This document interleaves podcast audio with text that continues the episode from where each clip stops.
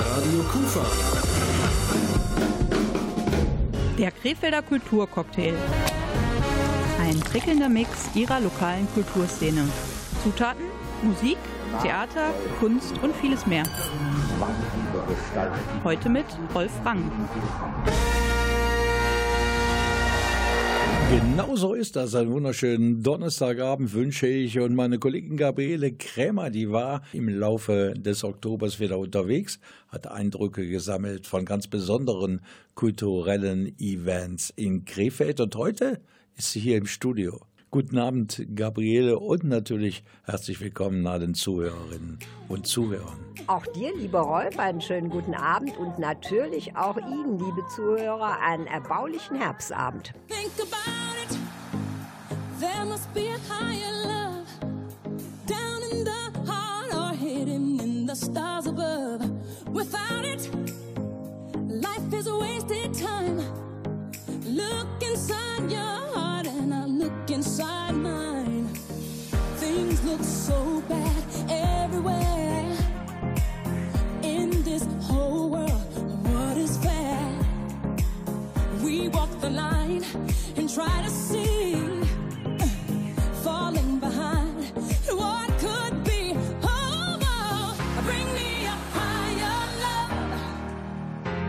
Bring me a higher.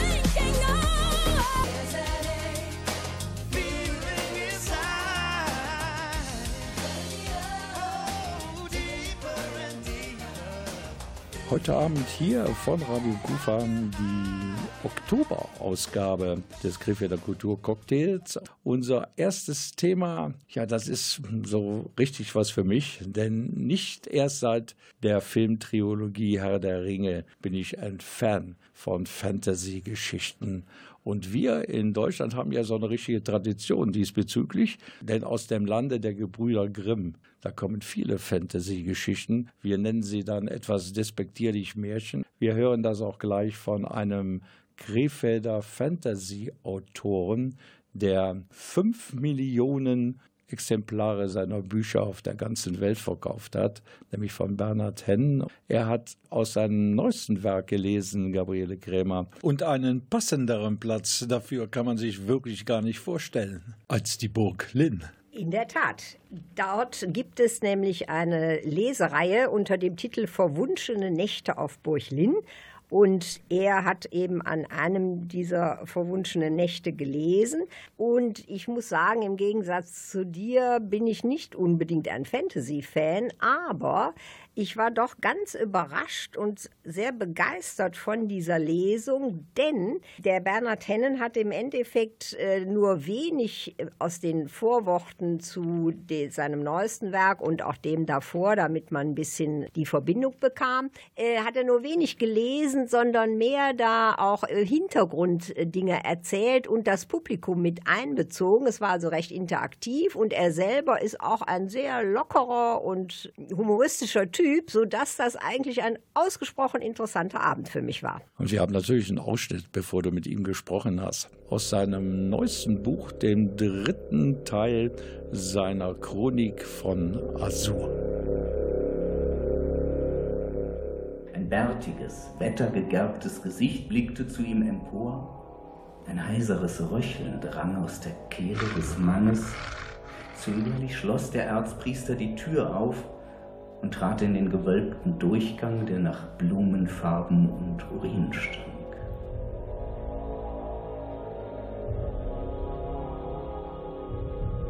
Da war etwas im Blick des Mannes. Ein Flehen, wie er es von Sündern kannte, die zum Richtblock gingen.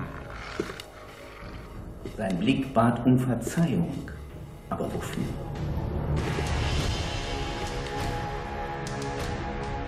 So, jetzt habe ich auch den Autor des heutigen Abends, den Bernhard Hennen, hier am Mikrofon.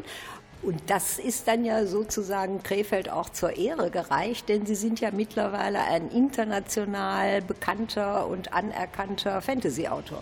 Ich habe Glück gehabt. Also meine Bücher sind inzwischen in zehn Sprachen übersetzt. Zurzeit verhandle ich mit China und Korea, ob dort Bücher erscheinen werden in den nächsten zwei oder drei Jahren, was ganz gut aussieht. Und die Weltauflage liegt zurzeit bei etwa fünf Millionen Büchern, was ganz passabel ist. Wie sind Sie überhaupt zu dieser Fantasy-Schreiberei gekommen? Denn Sie haben sich ja schon sehr früh damit beschäftigt, schon als Redakteur einer Fantasy-Zeitung. Ich hatte eine Affinität zur Fantasy, das gestehe ich, seit ein Sportlehrer mir vor den Sommerferien, ich glaube, ich war fünfzehn, äh, ein großes grünes Buch mitgebracht hat, der Herr der Ringe, der alten Ausgabe, und mir das so mit den Worten überreicht: Ich glaube, du bist mehr ein tausend-Seiten-Leser als ein tausend-Meter-Läufer. Und ähm, mit diesen Worten und dem Buch hat er mein Leben danach verändert. Ich habe es geliebt. Danach sehr viel Fantasy gelesen, dann für eine Spielefirma Fantasy-Spiele geschrieben und so bin ich auf Umwegen dann auch zum Romanschreiben gekommen.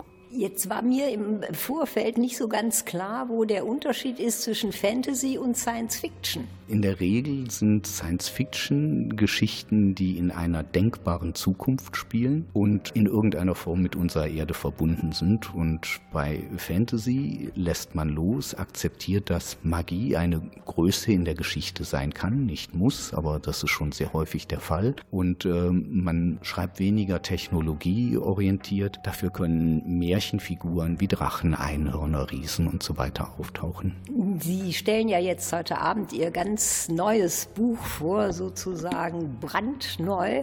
Das ist ja die dritte Folge aus einer Serie sozusagen. Kann man das jetzt auch verstehen, ohne die erste und zweite Folge gelesen zu haben? Damit es heute Abend keine Missverständnisse bei der Lesung gibt, fange ich mit einem Stück aus dem ersten Band der Trilogie an, springe dann aber zu einem leicht verständlichen ein Stück aus dem dritten Band, wo es eher darum geht, dass man als Zuhörer so Querverbindungen, die da sind, identifizieren kann zwischen den beiden Lesestücken. Und ich glaube, das wird funktionieren, dass man ohne Vorkenntnisse durchkommt. Wobei aus einem dritten Buch lesen, ohne eine halbe Stunde Vorrede zu halten, immer schon eine Herausforderung ist.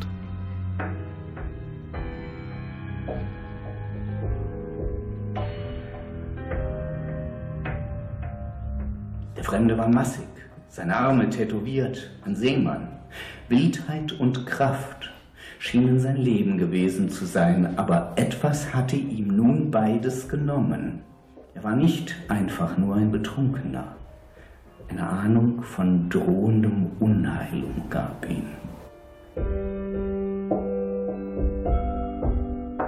Also ich hatte so das Gefühl, Gabriele, nach drohendem Unheil klangen die Worte von Bernhard Hennen eigentlich nicht. Nein, überhaupt nicht. Ich sagte ja schon, er ist ein sehr lockerer und witziger Typ und es war auch im Interview eine ganz entspannte Atmosphäre. Wir haben ja schon kurz erzählt, dass das so eine ganze Serie ist in der Burg Linn. Da ist also nicht nur Bernhard Hennen zu Gast, da werden auch weitere Autorinnen und Autoren der Fantasy-Szene aus ihren Werken lesen. Deshalb haben wir gleich die für das ganze Programm Verantwortliche hier am Mikrofon. Und das ist Doktor Jennifer Morscheiser. Die kommt gleich.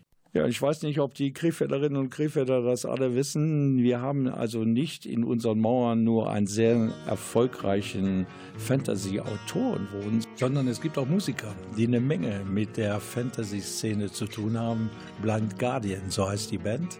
Die waren beteiligt am Soundtrack für den Film The Lord of the Rings. There are signs on the ring which make me feel so down. There's one, two, and three, four rings to find them all in time and drive them into darkness forever. They'll be bound. Breathe for the kings of the elves high in line. Nine till the mortal would cry. Oh.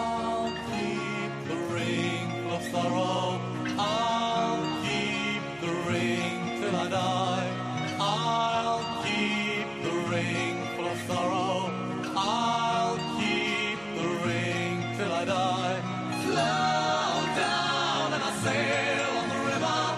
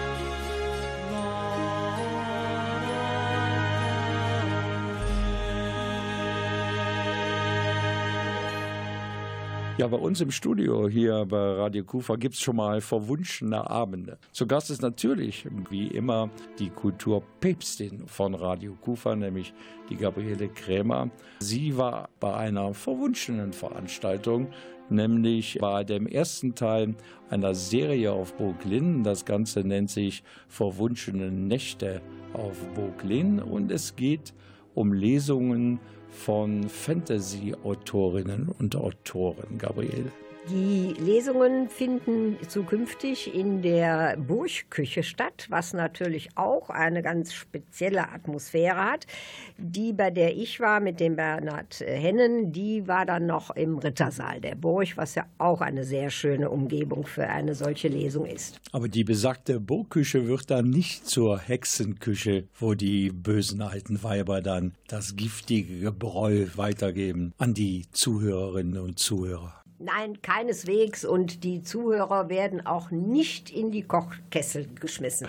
Ja gut, dann bin ich ja schon beruhigt. Aber die Idee zu dieser Veranstaltungsserie hatte die Leiterin der Museen in Linn, das ist Doktor Jennifer Morscheiser, und du hast mit ihr gesprochen. Die Burg ist ja eine tolle Kulisse für fantastische Literatur und fantastische Geschichten, aus dem Märchen kommend. Und heute Abend haben wir sozusagen den Auftakt hier mit der Premierenlesung von Bernhard Hennen und seinem dritten Band der Chroniken von Azur. Wie ist es überhaupt zu diesem Projekt äh, gekommen? Das ist eigentlich, wie so vieles bei uns in der Museumsarbeit, zufälliger, als man das von außen im ersten Moment überlegt. Wir haben im Frühjahr hier am fünften Mai eine Märchenausstellung eröffnet und zu dieser Märchenausstellung wurde Bernhard Hennen unser Schirmherr, weil wir auch überlegt haben, dass Märchen und Fantasy sehr eng zueinander gehören und wenn schon der erfolgreichste fantastische Autor hier aus Krefeld kommt, dass wir das dann auch mit in unsere Ausstellung irgendwie einbauen müssen. War es denn schwierig, andere Autoren für diese Reihe noch zu gewinnen? Nein, wir haben ein ganz großartiges Programm. Es kommen in den folgenden Monaten noch Wolfgang Hohlbein, Kai Meier, um zwei weitere große Namen zu nennen. Nächste Woche haben wir auch schon Herrn Akram El Bahai aus Meerbusch noch hier. Es sind also ganz viele verschiedene Lesungen, die wir in den nächsten Wochen hier haben. Verfolgen Sie ein bestimmtes Ziel mit dieser Reihe? Auf der einen Seite natürlich natürlich uns als Standort hier bekannter zu machen und auch nochmal ein ganz anderes Publikum in die Burg zu locken, die dann auf die Idee kommt, dass man ja hier auch in anderen Zusammenhängen nochmal vorbeikommen kann. Wir verfolgen aber auch das Ziel der Nachwuchsförderung, dass wir gerade jüngere Autorinnen und Autoren hier als Plattform lesen lassen, zusammen mit den großen Namen, um denen hier auch eine andere Chance zu geben. Was wir auch als Besonderes hier bei der Lesungsreihe haben, ist, dass es immer auch ein bisschen darum geht, mit den Autoren ins Gespräch zu kommen. Die Abende werden auch von Bernhard Hennen moderiert und gerade bei dem ersten Abend war es auch so, dass wir ganz lange mit der Autorin als Publikum diskutieren konnten, wie das mit dem Schreiben ist und dass es auch ja, Blicke hinter die Kulissen des Buches gibt und an die Autoren heran zum Schreiben und Leben eines Autoren. Und das ist halt auch nochmal ein ganz eigener Aspekt.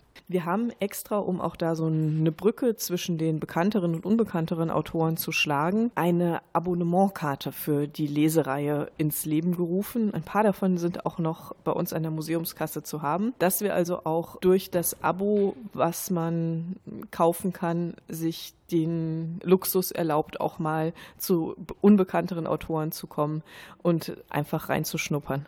Und im nächsten Jahr, zu Anfang des Jahres, steht da, glaube ich, noch ein besonderes Event in dieser Reihe ins Haus. Ja, das ist unser Festival der Fantasie. Dort werden wir ein ganzes Wochenende inklusive der Nacht hier Spiel und fantastische Literatur in der Burg haben. Mit Rollenspiel, mit Schattentheater, mit auch musikalischen Beiträgen und auch wieder eine Lesung von Bernhard Hennen im Abendbereich. Da haben wir auch noch Überraschungsgäste im Angebot. Das Ganze ist für das letzte Ferienwochenende Wochenende in den Weihnachtsferien vorgesehen, am vierten und fünften Januar, sodass wir direkt mit einem neuen familienfesttauglichen Angebot starten.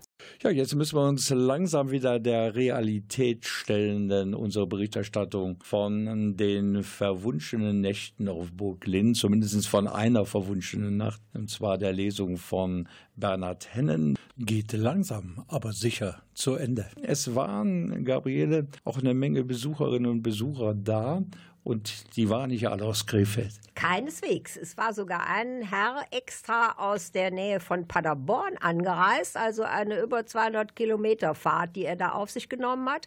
Die meisten, die ich befragt habe, waren dann auch mit mir der Meinung, dass der Reiz dieser Lesung eben darin lag, den Autor selber auch besser kennenzulernen und seine Motive, diese Dinge zu schreiben. Und es gab hinterher nach der Lesung eine lange Schlange am Büchertisch, wo dann äh, Leute Bücher mitgebracht hatten zum Unterschreiben, aber auch sich dann weitere Bücher von äh, Herrn Hennen gekauft haben. Ja, von der Chefin der Museen in Linn haben wir ja erfahren, dass das eine Reihe ist, dass noch mehr Autorinnen und Autoren dieser Fantasy-Szene in die Burg Linn kommen. Wann ist die nächste Veranstaltung? Also im Dezember gibt es am Donnerstag, dem zwölften Dezember um neunzehn Uhr dreißig wieder eine Lesung in der Burgküche. Und zwar mit Fabienne Siegmund. It's been seven hours and fifteen days since you took your love away.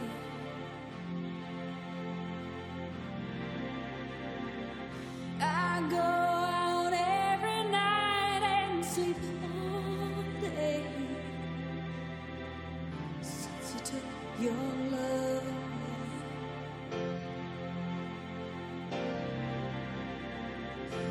Since you've been gone, I can do whatever I want. I can see whomever I choose.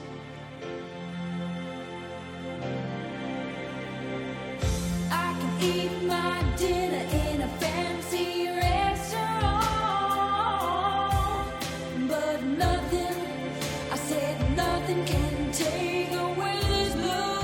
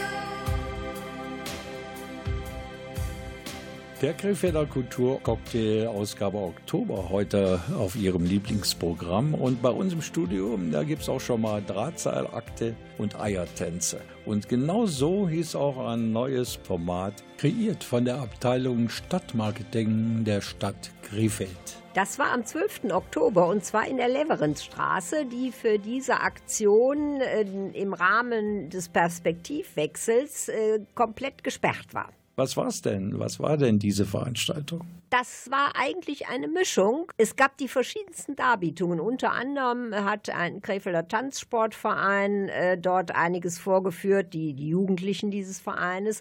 Dann hat ähm, ein Fechtverein äh, Darbietungen gebracht und auf der anderen Seite gab es aber auch eine Führung durch das Stadtviertel. Und der Höhepunkt, für mich jedenfalls und wahrscheinlich auch für viele der Zuschauer und Besucher, war ein Seiltanz an der Mauer der Samtweberei. Dieses Stadtviertel, das Samtweberviertel, wie man sagt, das hat ja eine rasante Wandlung erfahren in den letzten Jahren. Ausgelöst worden durch die Montagsstiftung, die eben dafür gesorgt hat, dass diese alte Samtweberei mit den dazugehörigen Gebäuden, also Schetthalle zum Beispiel, dass die wieder mit Leben gefüllt wurde, dass da auch Wohnungen äh, drin eben installiert wurden. Und ein neues Konzept, was also das ganze Viertel mit umspannt. Wir beginnen unseren kleinen Rundgang über das Festival Drahtseilakt und Eiertanz mit dem Stadtführer und Kenner der Stadt Krefeld, Georg Opdenberg. Ich mache einen Spaziergang und erzähle ein bisschen was zu dem Viertel, zu den Häusern, zu den Straßennamen und was sonst so alles Interessantes hier zu sehen und zu hören gibt und vieles, was man sozusagen hinter der Fassade so nicht vermutet. Hast du das schon mal öfter angeboten, speziell hier im Viertel? Ja, im vorigen Jahr hatten wir schon mal hier eine Führung angeboten, die war bezogen auf die Hinterhöfe, was hier alles so produziert wurde oder auch jetzt noch wird und eben zu zeigen, was hinter den Fassaden alles los ist. Und wie siehst du persönlich den Zusammenhang zum Titel dieses ganzen Tages? Ja, es ist ja wirklich ein Drahtseilakt, um zu versuchen, hier in dem Viertel, was die meisten Krefelder so nicht kennen, ein bisschen urbanes Leben wieder zu fördern und auch Verbindungen zu knüpfen zwischen den unterschiedlichen Gruppen, die hier aktiv sind und auf das Viertel vielleicht auch ein bisschen aufmerksam machen. Darf ich hier die Damen mal fragen, was sagen Sie zu der Veranstaltung? Also die Veranstaltung ist äh, überraschend schön. Es sind nette Stände und ein nettes Publikum. Man trifft sich und spricht miteinander. Ja, ich habe sechs Jahre in Köln gewohnt und bin ganz überrascht, dass es mittlerweile Kölner Züge annimmt. Äh, Nachbarschaftsfest technisch. Hier war ja früher oder ist jetzt noch ein hoher Ausländeranteil und jetzt mischt sich das einfach so gesund. Das finde ich immer sehr gut. So, jetzt habe ich auch unseren Oberbürgermeister, den Frank Meyer, am Mikrofon, der gerade eine kurze Rede gehalten hat. Ich habe sowieso festgestellt, Sie hatten die gleiche Assoziation wie ich, nämlich Zirkus bei diesem Thema. In, inwieweit war denn jetzt hier, waren Sie als Oberbürgermeister da auch involviert? Zum Glück muss ich selber hier nicht tanzen. Das wäre, glaube ich, mit der Würde des Amtes auch nicht vereinbar. Ansonsten ist das ja eine Veranstaltung im Rahmen des Krefelder Perspektivwechsels. Aber wir machen das nicht alleine und das ist das Tolle daran. Das Stadtmarketing kooperiert immer mit ganz unterschiedlichen Partnern. Hier ist natürlich die alte Samtweberei eingebunden, aber auch Sportvereine. Ganz viele Leute hier rund um die Leverenzstraße zeigen, was der Krefelder Südwesten Tolles kann. Das heißt also, nicht Sie bzw. Ihr Amt haben diese Veranstaltung äh, ins Leben gerufen? Doch, wir haben die ins Leben gerufen, aber wir machen das nicht alleine, sondern wir machen das mit Partnern. Das ist halt das Entscheidende. Das ist auch ein Markenzeichen unseres Stadtmarketings, die sagen, klar, wir wollen für Krefeld schöne Dinge zeigen, aber wir machen nicht Hochglanzbroschüren, die wir irgendwie in einer Druckerei beauftragen, sondern wir gucken, dass wir mit Leuten hier in Krefeld zusammen Dinge auf den Weg bringen und gestalten und das ist jetzt wieder ein ganz tolles Beispiel dafür. Ja, wir haben gleich noch im Programm hier bei uns natürlich die beiden Tänzerinnen, die an einer Hauswand ihre Kunst vorführten, nicht alltäglich, wir sprachen drüber. Die ganze Veranstaltung, Gabriele, die hatte einen einzigen Wermutstropfen. Der dafür aber umso schwerer wog, denn es war den ganzen Tag über grau und kühl. Die Veranstalter waren aber schon froh, dass es wenigstens trocken war. Nur gerade als diese Damen an der Hauswand tanzten, ging dann auch noch ein erheblicher Regenschauer herunter. Insofern nicht gerade optimal für eine Open Air. Radio Kufa. Der Krefelder Kulturcocktail. Ein prickelnder Mix ihrer lokalen Kulturszene. Zutaten, Musik, Theater, Kunst und vieles mehr. Heute mit Rolf Rang.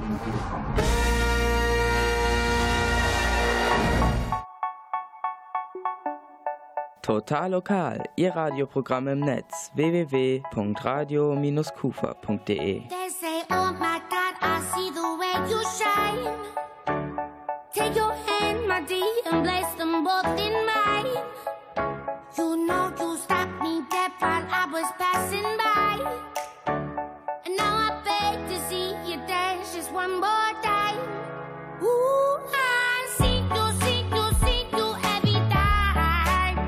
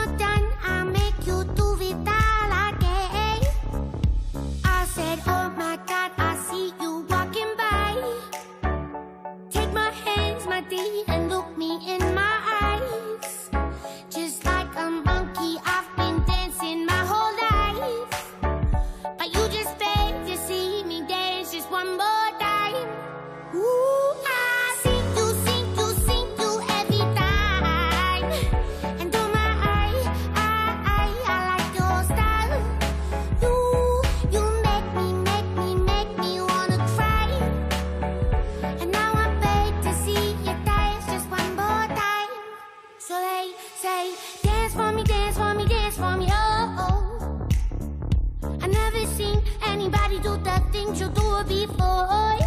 They say, move for me, move for me, move for me, hey, hey. And when you're done, I'm back to do be that again. They say, dance for me, dance for me, dance for me, oh, oh, oh, oh, oh, oh. I've never seen anybody do the things you do before. They say, move for me, move for me, move for me, hey, hey. And when you're done, I'm back to do be that again.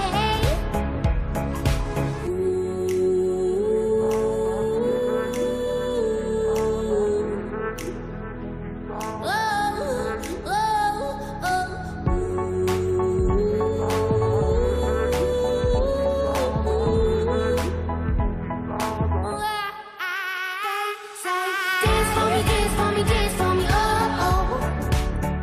I've never seen anybody do the things you do before.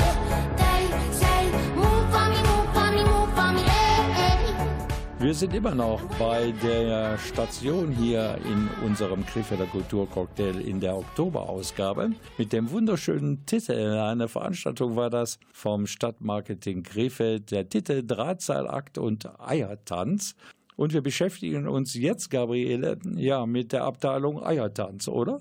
Eigentlich war es mehr ein Wandtanz, denn äh, die zwei Damen kletterten eben an dieser Wand äh, nicht nur hoch, sondern zur Musik, bewegten sie sich, schwangen sich nach außen, drehten sich gemeinsam in irgendwelchen Figuren und natürlich waren sie auch gesichert. Es war oben äh, vom Dach herunter eine entsprechende Halterungskonstruktion, die ihnen eben ermöglichte, sich mehr oder minder frei an dieser Wand zu bewegen, ohne jetzt Gefahr zu laufen, irgendwie herunterzufallen, wenn mal ein Windstoß kommt oder ein Schritt nicht so ganz hinhaut. Das erlebt man ja nicht alle Tage, ein Tanz an der Wand. So ist es und natürlich waren alle da sehr begeistert. Und du hast die beiden natürlich nachher vorher da ein Mikrofon geholt. Just da hörte der Regen auf. Hier ist Gabriele Kremer und die beiden Wand Tänzerin. Und zwar sind das einmal Gabriele Koch und Irina Hortin. Jetzt frage ich mich natürlich, wie kommt man auf so eine Idee, an Wänden zu tanzen? Also ich mache das schon sehr lange, über zehn Jahre, und das hat sich bei mir dadurch entwickelt, dass ich getanzt habe und geklettert bin und irgendwann hat sich das automatisch verbunden. Und bei Ihnen? Ich habe getanzt, immer schon, bin vor fünf Jahren hier in die Gegend gezogen und habe die Gabriele Koch kennengelernt und aus einer generellen tänzerischen Zusammenarbeit hier, da, dort, viel im Wald und draußen, manchmal auch im Theater, hat sich dann ergeben, dass wir nach und nach immer mehr Luft, also Aerial-Dance-Elemente haben einfließen lassen und mittlerweile machen wir auch ab und zu einfach reine Luftsachen miteinander mit immer mehr Freude. Haben Sie da vorher die Choreografie festgelegt oder ist das rein intuitiv? Also jetzt dafür haben wir das festgelegt. Wir probieren natürlich viel, wir improvisieren viel, aber so eine Struktur an der Wand zu haben, da bauen wir meistens eine relativ klare Choreografie. Nun ist das ja wahrscheinlich auch nicht ganz ungefährlich. Müssen Sie dafür auch ein bestimmtes akrobatisches Training regelmäßig absolvieren? Also wir zehren eigentlich von der Tatsache, dass wir sowieso tanzen, da immer tänzerisch im Training sind. Wenn wir so eine Aerial-Performance haben, dann müssen wir schon Wochen, Monate vorher wieder ins Training geraten. Und am Anfang ist es dann sehr fordernd, weil es eine andere Art von Körperspannung erfordert. Jetzt gerade sind wir gut drin, weil wir mehrere Performances hatten. Dann können wir von dem zehren, was sowieso da ist. Und wie oft die Woche oder im Monat oder am Tag trainieren Sie für so etwas? Das ist immer ganz unterschiedlich, weil vieles draußen passiert. Genau, wir suchen auch noch eine Halle, in der wir drinnen proben können. Das heißt, im Winter ist es oft weniger, im Frühjahr fangen wir dann an. Wenn wir proben, dann kann das vier, fünf Mal die Woche sein. Es kann aber auch sein, dass wir so in der Zeit einfach ein, zwei Mal versuchen, in der Woche zu machen, um so ein regelmäßiges Training zu haben. Wir erfahren jetzt kurz etwas über die Entstehungsgeschichte dieses neuen Formats des Stadtmarketing, Drahtseilakt und Eiertanz. Und das kann uns ganz schnell erklären die stellvertretende Leiterin des Stadtmarketing, und das ist Claire Neidhardt. Ja, der Titel ist tatsächlich bewusst gewählt. Wir haben ja in diesem Jahr im Perspektivwechsel das Thema Stadtbaukultur. Und es ist ja ganz oft ein Drahtseilakt und Eiertanz, neu bauen, abreißen, sanieren, Quartiersgarage, ja, ja, nein, autofreie Zone, ja, nein. Und ähm, deswegen kommt der Titel zustande und wir haben uns sozusagen vorgenommen, alles ein bisschen reduzieren aufs alltägliche Leben, wo man auch überall vor Entscheidungen steht. Ob das beim Essen ist, wir hatten jetzt hier heute wirklich von super gesund bis super fettig alles dabei. Wir haben ganz viele Sportvereine, die Ringer, die Fechter, die Footballer und bei all diesen Sportarten kommt es auch auf eine Balance an und auf eine Präzision. Das konnte man hier erleben an dem Tag und da kommt der Titel her. Wir haben aber auch Zirkuselemente durch Mobifant dabei gehabt. Das war aber noch nicht alles, wie ich den Flyer entnehmen konnte. Sie haben auch das Kino, den Primuspalast, mit einbezogen. Wir haben auch die Filme bewusst ausgewählt und haben das mal so gemacht, dass da Dokumentationen laufen. Die eine ging äh, um den spektakulären Drahtseilakt zwischen den World Trade Center Türmen von damals. Und ähm, wir haben aber auch hier Fassadentanz an der Seite, also dass man auch wirklich mal die Perspektive wörtlich wechselt. Und das Kino hat heute Abend auch noch die Clubkulturnacht. Das ist die erste Clubkulturnacht in der Reihe, wo das ähm, einfach mal eine Party im Kino stattfindet. Und ähm, vorher haben wir hier im Hof der Samtweberei die Silent Disco. Eine ganz spannende Geschichte, weil wir ja in einem Wohnviertel sind und auch hier experimentieren möchten mit dem Thema Party in einem Wohnviertel. Und das funktioniert so, wir haben hier zwei D Js und dann gibt es Lichtelemente und die Leute kriegen alle Kopfhörer auf und können sich dann den Kanal vom D J aussuchen. Also es ist sozusagen von draußen nichts zu hören, aber jeder hat seinen Kopfhörer auf und da läuft die Musik. Also für die umliegende Wohnbevölkerung ausgesprochen ohrenschonend. Genau, so ist das gedacht und trotzdem stimmungsvoll. Mir ist an Ihrem Flyer noch eine andere Sache aufgefallen. Da war dann die Rede von Parklets und Slacklines. Ich befürchte mal, dass das vielleicht so ältere Bevölkerungsschichten nicht unbedingt sofort verstehen.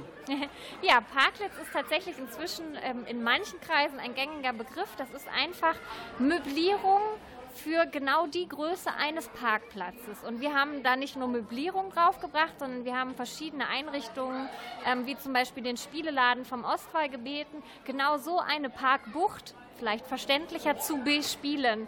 Und äh, wir haben ja die ganze Straße autofrei gemacht. Das war uns wichtig, um dieses Raumerlebnis ähm, zu haben und wollten vormachen, wenn da kein Auto steht, was da sonst noch geht in dem Bereich. Die Slacklines, ähm, die kommen wieder zu dem Thema Balance. Man kennt das ja sonst von Parks, wo die zwischen Bäumen gespannt werden. Und wir haben jetzt ganz viele aufgestellt in diesem Straßenraum, wo einfach jeder mal drauf balancieren kann. Yeah.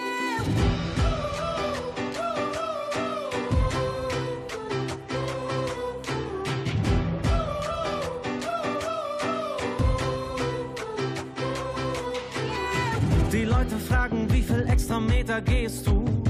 Ich fange es an zu zählen, wenn es weh tut. Fehler prägen mich, mach mehr als genug. Bin zu müde für Pausen, komm nicht dazu. Und wenn ich glaube, meine Beine sind zu schwer, dann geh ich nochmal tausend Schritte mehr. Auch wenn wir schon weit gekommen sind, wir gehen immer weiter hoch hinaus. Egal wie hoch die Hürden noch sind.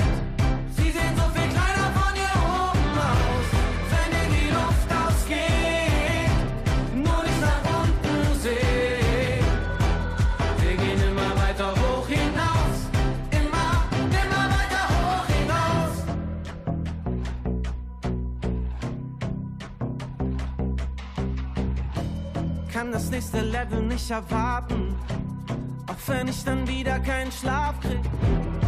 Meine Ausreden sind hartnäckig, aber aufgeben darf ich nicht. Manchmal ist ein Abgrund in mir Angst aus. Doch ich geh nicht zurück, ich nehm nur Anlauf. Auch wenn wir schon weit gekommen sind, wir gehen immer weiter hoch hinaus. Egal wie hoch die Hürden noch sind.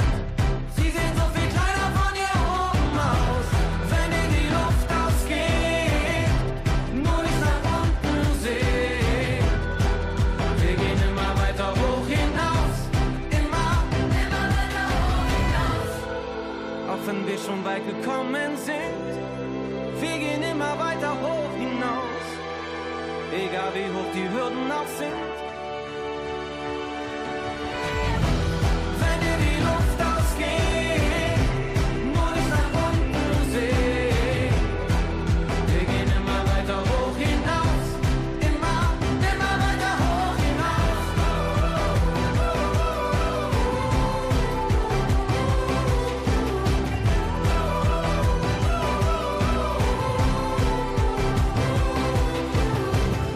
Soll uns einer mal sagen, wir vom Krefelder Kulturcocktail wären nicht vielfältig. Was hatten wir heute im Programm? Wir hatten einen Fantasy-Autoren aus Krefeld, der über fünf Millionen Bücher schon verkauft hat. Dann waren wir bei Drahtseilakten und Eiertänzen unterwegs. Und jetzt, jetzt sind wir wieder bei Haus Esters und Haus Lange, den beiden Bauhausvillen, die ja schon seit Jahrzehnten ein Museum beheimaten. Und da gab es eine Ausstellung, logischerweise, und die wurde besucht von meiner Kollegin Gabriele Kremer. Was gab es zu sehen oder was gibt es zu sehen? Es gab in diesem Jahr insgesamt äh, verschiedene Akte einer übergeordneten Ausstellungsreihe mit dem Titel Anders Wohnen. Und jetzt ging es um den dritten Akt und damit auch den letzten, der sich nennt äh, Dystopie. Diese Ausstellung äh, begann am fünfzehnten neunten und man kann sie sich noch anschauen bis zum sechsundzwanzigsten ersten zweitausendzwanzig. Und wie der Name schon sagt, Dystopie, üble Orte. Und äh, diese üblen Orte sollen ein Bild zeichnen einer scheinbar realistischen Gesellschaft, deren Auswirkungen im weitesten Sinne erschreckend sind. Okay, und darf als Sinnbild einen kaputt aussehenden Sonnenschirm zu nehmen, das erschließt sich mir nicht. Also muss ich ganz ehrlich sagen, aber es waren eine ganze Menge Besucherinnen und Besucher da. So ist es. Diese Villen und auch die Ausstellungen dort haben offensichtlich einen großen Anziehungseffekt für Leute, die durchaus auch von Köln und von Düsseldorf kommen. Damit wir das alles besser verstehen, hast du dir natürlich einen kompetenten Interviewpartner ans Mikro beordert. Das ist der Thomas Janzen. Er ist bei den Museen zuständig für die Erziehungs- und Bildungsarbeit. Und Herr Janzen, was ja sicherlich schon vielen, die rein zufällig hier vorbeikommen, auf der Wilhelmshofer Allee aufgefallen ist, das sind diese ja doch recht eigenartigen Gartenmöbel, die sich vor Haus Lange befinden. Irgendwie so eine Rutsche mit kaputten Stufen und so eine Art Sonnenschirm, der wohl von irgendeinem Sturm zerstört wurde. Was ist das eigentlich alles? Sie sprechen eine Installation an, die der Künstler Andreas Schmitten hier im Vorgarten von Haus Lange aufgebaut hat. Und sie hat tatsächlich eine starke Außenwirkung auch auf unsere Besucher, weil man sofort denkt, da wäre etwas zerstört worden, hat es ein Unwetter gegeben, sind Reste eines Festes nicht abgeräumt worden. Wenn man genau hinschaut und etwas näher herankommt, sieht man allerdings, dass das keine echten Gegenstände sind, sondern eine Kulisse, die aus Blech gebaut worden ist, und die Dinge, die aussehen wie aus Stoff, sind in Wirklichkeit aus Metall. Dann ist aber ja diese Installation nur ein Teil von einem Gesamtausstellungszyklus, der sich im letzten Jahr hier in den beiden Villen befindet. Das ist genau der Fall. Diese Installation ist zum zweiten Teil entstanden, der unter dem Titel Mobilität installiert worden ist. Es gab bereits einen ersten Akt unter dem Motto Utopie, und wir sind jetzt gerade in den dritten Teil eingetreten, der dystopischen Phase, unter dem Titel Dystopie. Die Gesamtausstellung hat ja das Thema Anders Wohnen. Wie passt denn jetzt dieses letzte Dystopie dazu? Ja, die Ausstellung Anders Wohnen ist unsere Ausstellung in den Häusern Lange und Esters zum Bauhausjahr, also das heißt eine unserer Ausstellungen zum Jubiläum des Bauhauses. Und wir setzen uns mit den Utopien und den Sorgen unserer Zeit auseinander am Beispiel dieser Wohnform. Und dadurch ist zunächst einmal die Architektur, die ja der berühmte Architekt Mies van der Rohe geschaffen hat, in den zwanziger Jahren unser größtes Exponat. Und in Auseinandersetzung damit fragen wir jetzt praktisch nach unseren heutigen Wünschen und Problemen. Und die dystopische Phase ist natürlich die Phase, in der die Frakturen unserer Zeit, also die Brüche, die zerbrochene Einheit unserer Welt thematisiert wird. Zu dieser dritten Phase gibt es ja auch einen sehr einprägsames Exponat in einem der Räume, was mir persönlich sehr aufgefallen ist, nämlich ein Stapel Bücher, der von einem Dolch, sag ich jetzt mal, durchstoßen wird. Ja, das sieht aus wie ein Dolch. Tatsächlich handelt es sich um einen Kebabspieß, mit dem die Bücher aufgespießt worden sind. Und dieser Kebabspieß, der verbindet diese Bücher physisch miteinander. Die Künstlergruppe, die das geschaffen hat, Slavs and Tatars, sehen das als einen lateralen Stoß, also ein seitlicher Stoß durch die Gedanklichkeit dieser Bücher. Und zugleich ist natürlich auch ein Akt der Zerstörung. Und wie lange kann man jetzt insgesamt sich diese Ausstellung noch anschauen? Das Gesamtprojekt Anders Wohnen läuft bis zum sechsundzwanzigsten Januar. Und wie gesagt, jetzt in allen Teilen, im Garten, in beiden Häusern. Es gibt auch noch sehr viele Veranstaltungen dazu. Das ist jetzt noch ein paar Monate zu sehen. Hush, my dear, it's been a difficult year. Terrorists don't pray on innocent victims. Trust me, darling, trust me, darling. It's been a loveless year, I'm a man of three fears. Integrity, faith, and idealities. Trust me.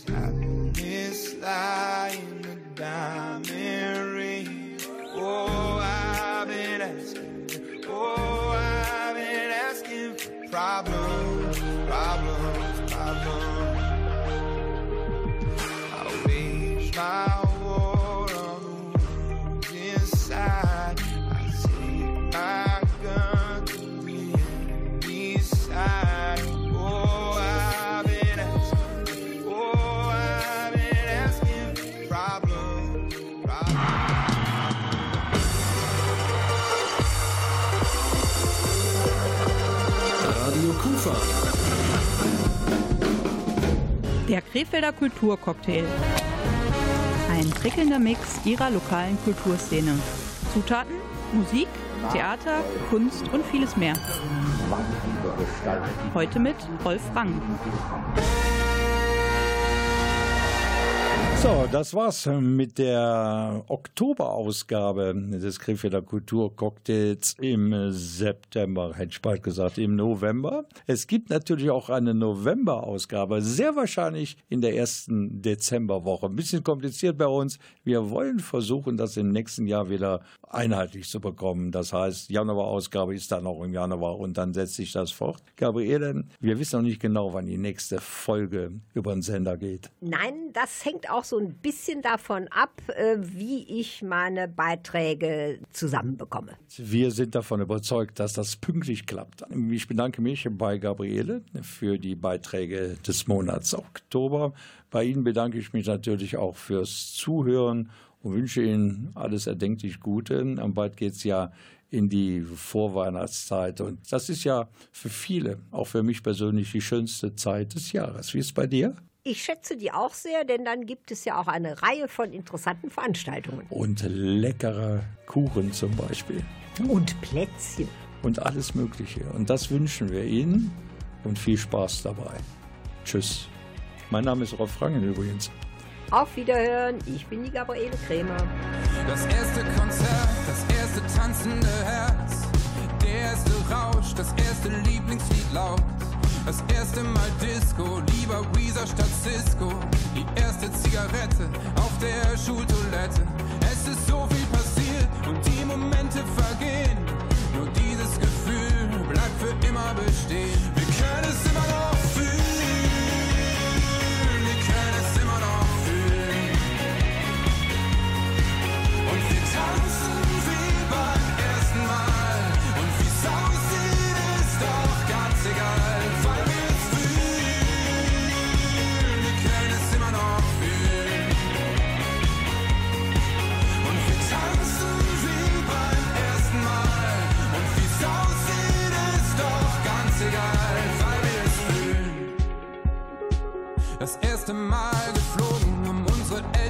Monologen und mit dem ersten Geld Panini-Bilder bestellt. Wir fuhren in meinem alten Golf, du hattest Amex in Gold, gezwängt in fünf null eins sind wir alleine verreist.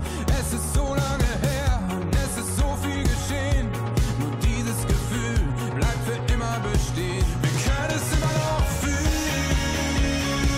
wir können es immer noch fühlen und wir tanzen.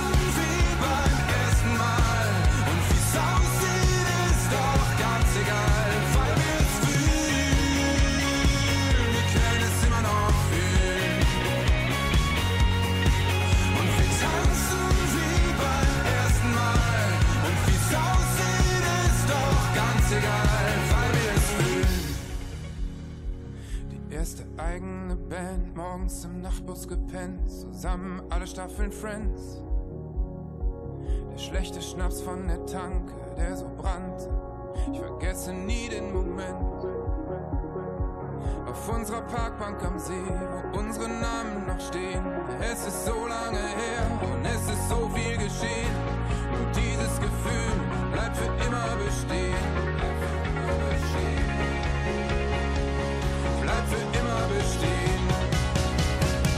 Wir können es immer noch fühlen.